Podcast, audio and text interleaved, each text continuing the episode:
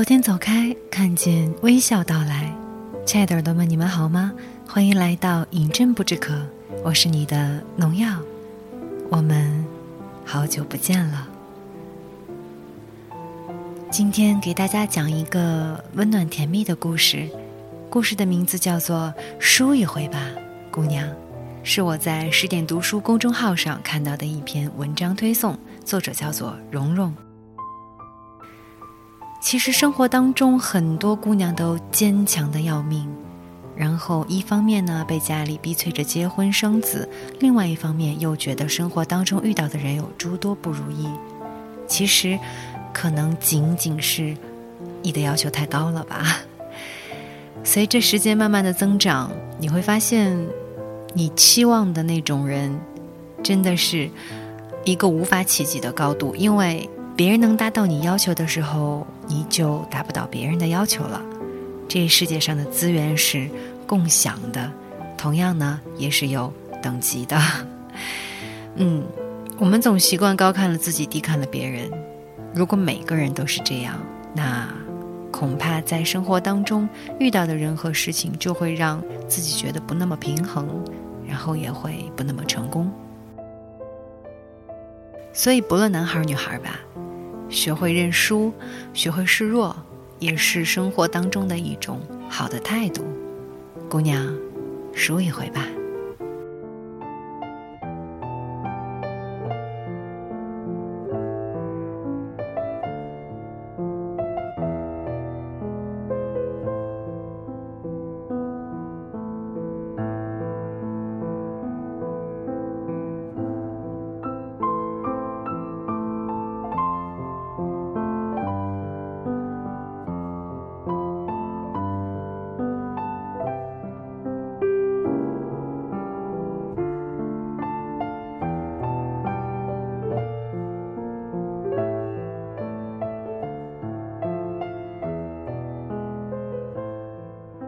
我因为工作的关系，认识一些媒体圈里的人，导演、编辑、记者、主持人，山东的、黑龙江的、北京的、重庆的、成都的、杭州的、新疆的、内蒙的、海南的，当然，排名不分先后。媒体人在我眼中一直是一个很特别的职业。他们会遇到很多人，听说很多故事。他们大部分时候说实话，有些时候不能说。所以，基本上我认识的每个媒体人都是个话痨，因为给憋的，而且是有个性的，不服输的。二零一三年大年初三，我去青岛坐飞机回老家，因为带的行李比较多，所以朋友托在青岛做记者的方晴接送我。方晴是典型的青岛土著居民，热情好客，眼神里透着倔强。接我的时候是深夜，方晴说怕我晚上休息不好，就随便带我去超市买了些吃的，回酒店填填肚子。第二天，方晴和她的未婚夫送我去机场，还十分热情地请我吃了一顿饭。吃饭的时候聊天才知道，原来方晴和她未婚夫送完我就要去给他家里老人拜年了。我感觉特别不好意思，大过年的耽误了人家正事儿，还蹭了一顿饭。于是我从送给亲戚朋友的礼物当中拿出了一盒茶叶送给方晴。我当时还不知道，就是这一盒茶叶惹了弥天大祸。这次见面以后，我们通过微信互相关注了对方。我想，如果以后方晴有机会来济南，我一定好好招待她。没想到这个机会比我想象的要早很多。二零一四年的夏天，我收到方晴的信息说她要来济南了，我喜出望外，欠了半年的人情终于可以还了，哪怕只是请她吃顿饭呢。我问她这次来待多久呢？方晴说去济南见一位老师，第二天就改道去西藏拍婚纱照。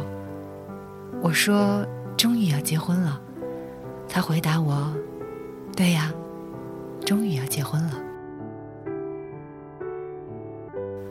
去方晴的酒店接她，方晴一出酒店门，我就傻眼了。他的身边站着一个高高的男孩子，看上去很阳光，也很好看。可是，并不是过年的时候我去青岛时见到的那个。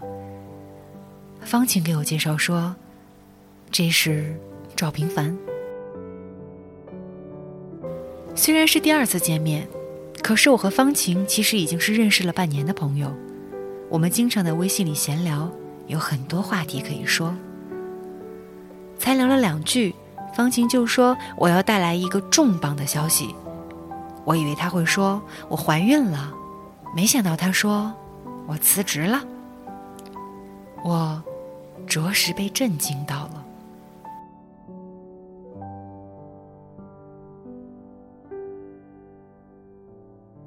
我知道女记者这个活儿不是一般的辛苦，也知道方晴经常加班加到深夜。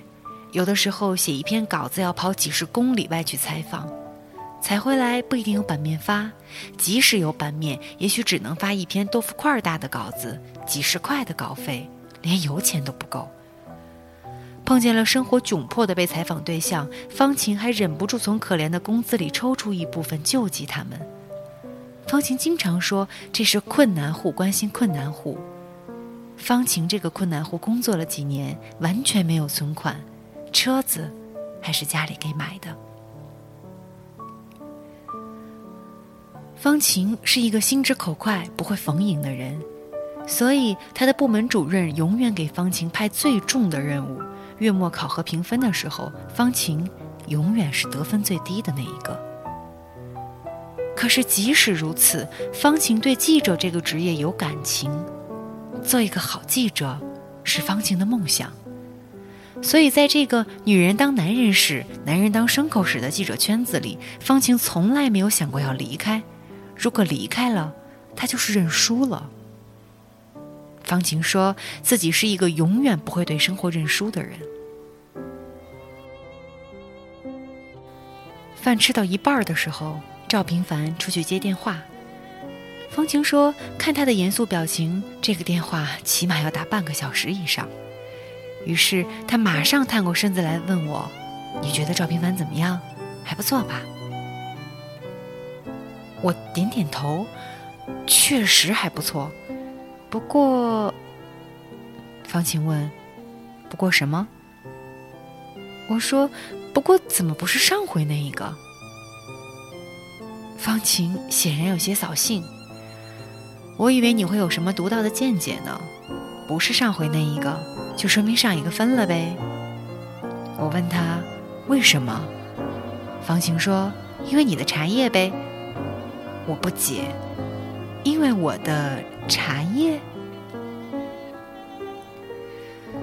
方晴喝了一口茶，给我娓娓道来我的茶叶是如何让他和前任分手的。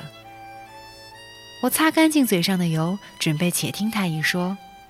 方晴看了看我说：“不用那么期待我讲故事。”其实很简单，就是我前任要把你给我的茶叶送给我最讨厌的主任。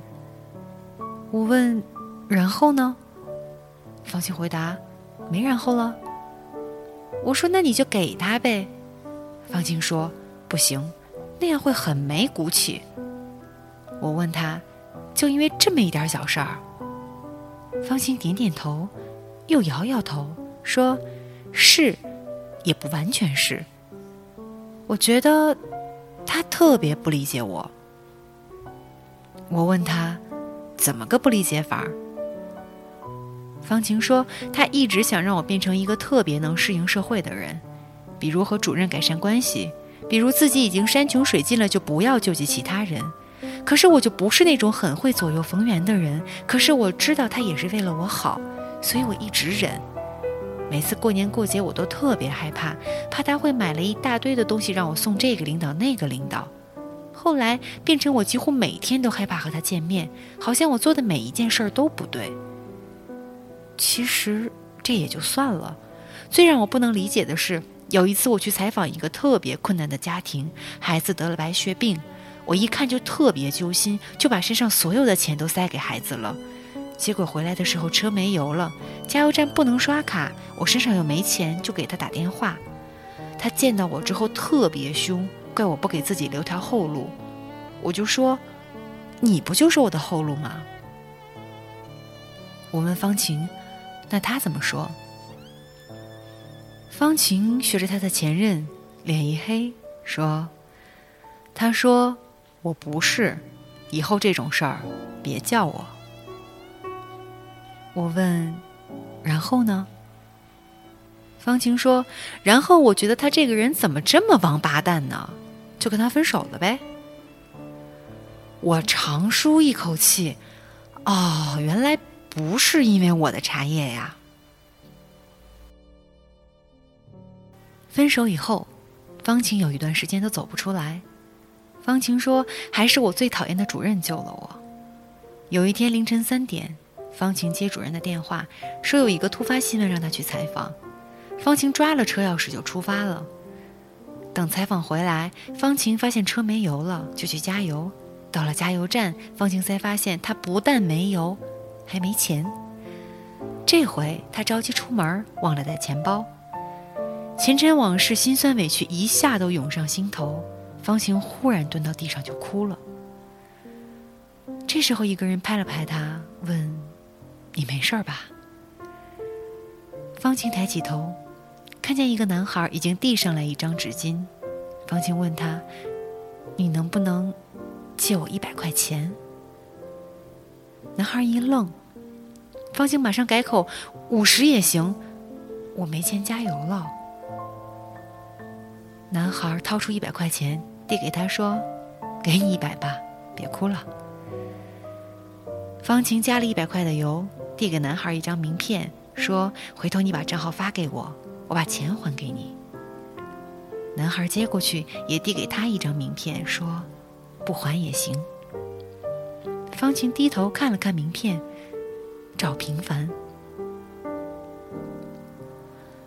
后来，方晴没把一百块钱还给赵平凡，因为他始终也没把账号发给方晴。却在方晴快把这事儿忘了的时候，有一天赵平凡给方晴打电话说：“你还记得吗？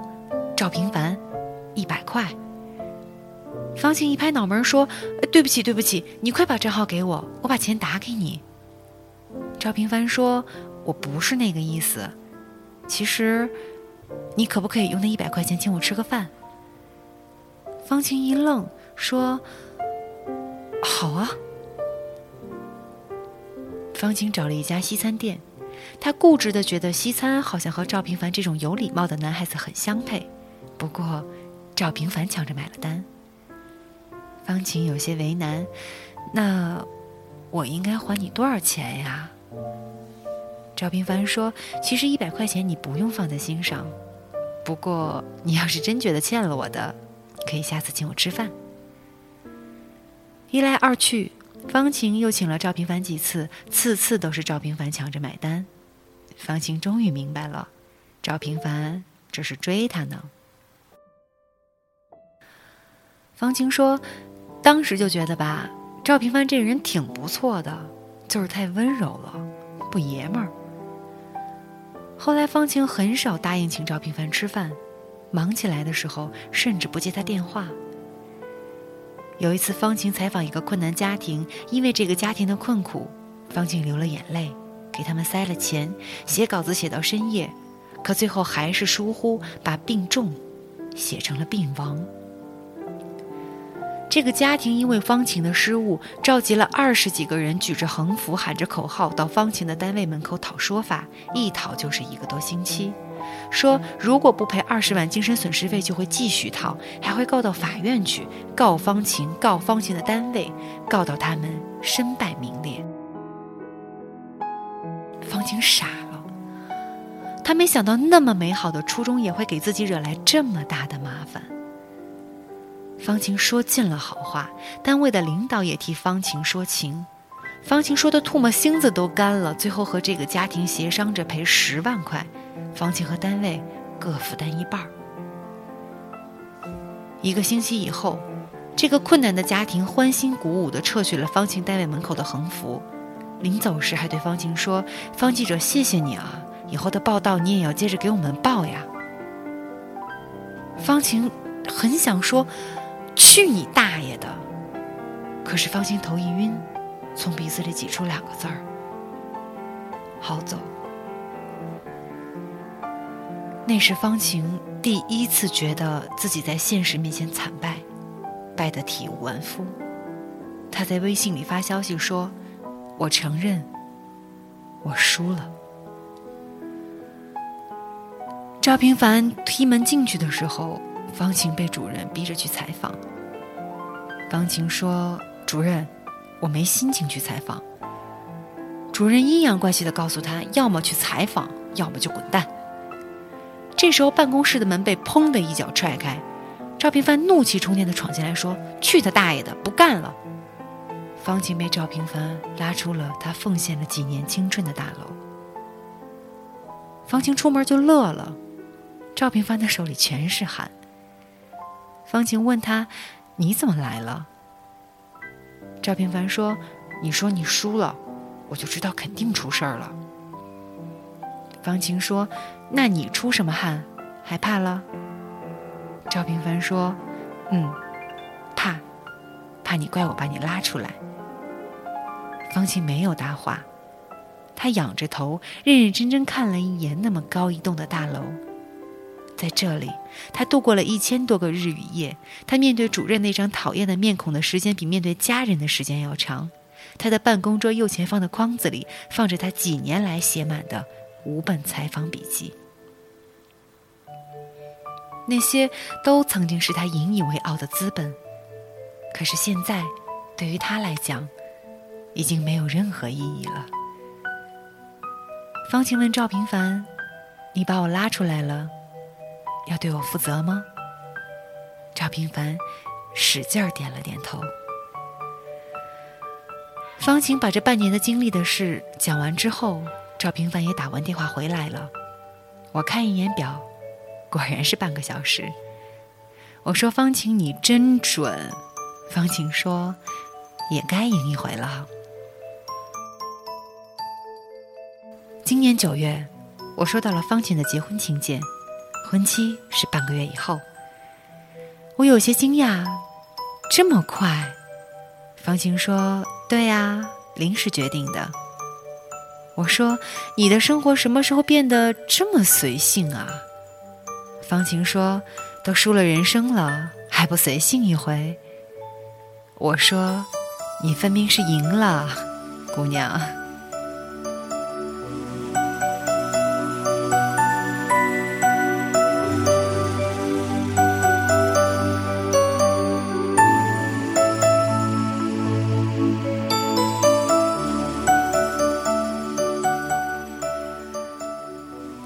故事就讲到这儿。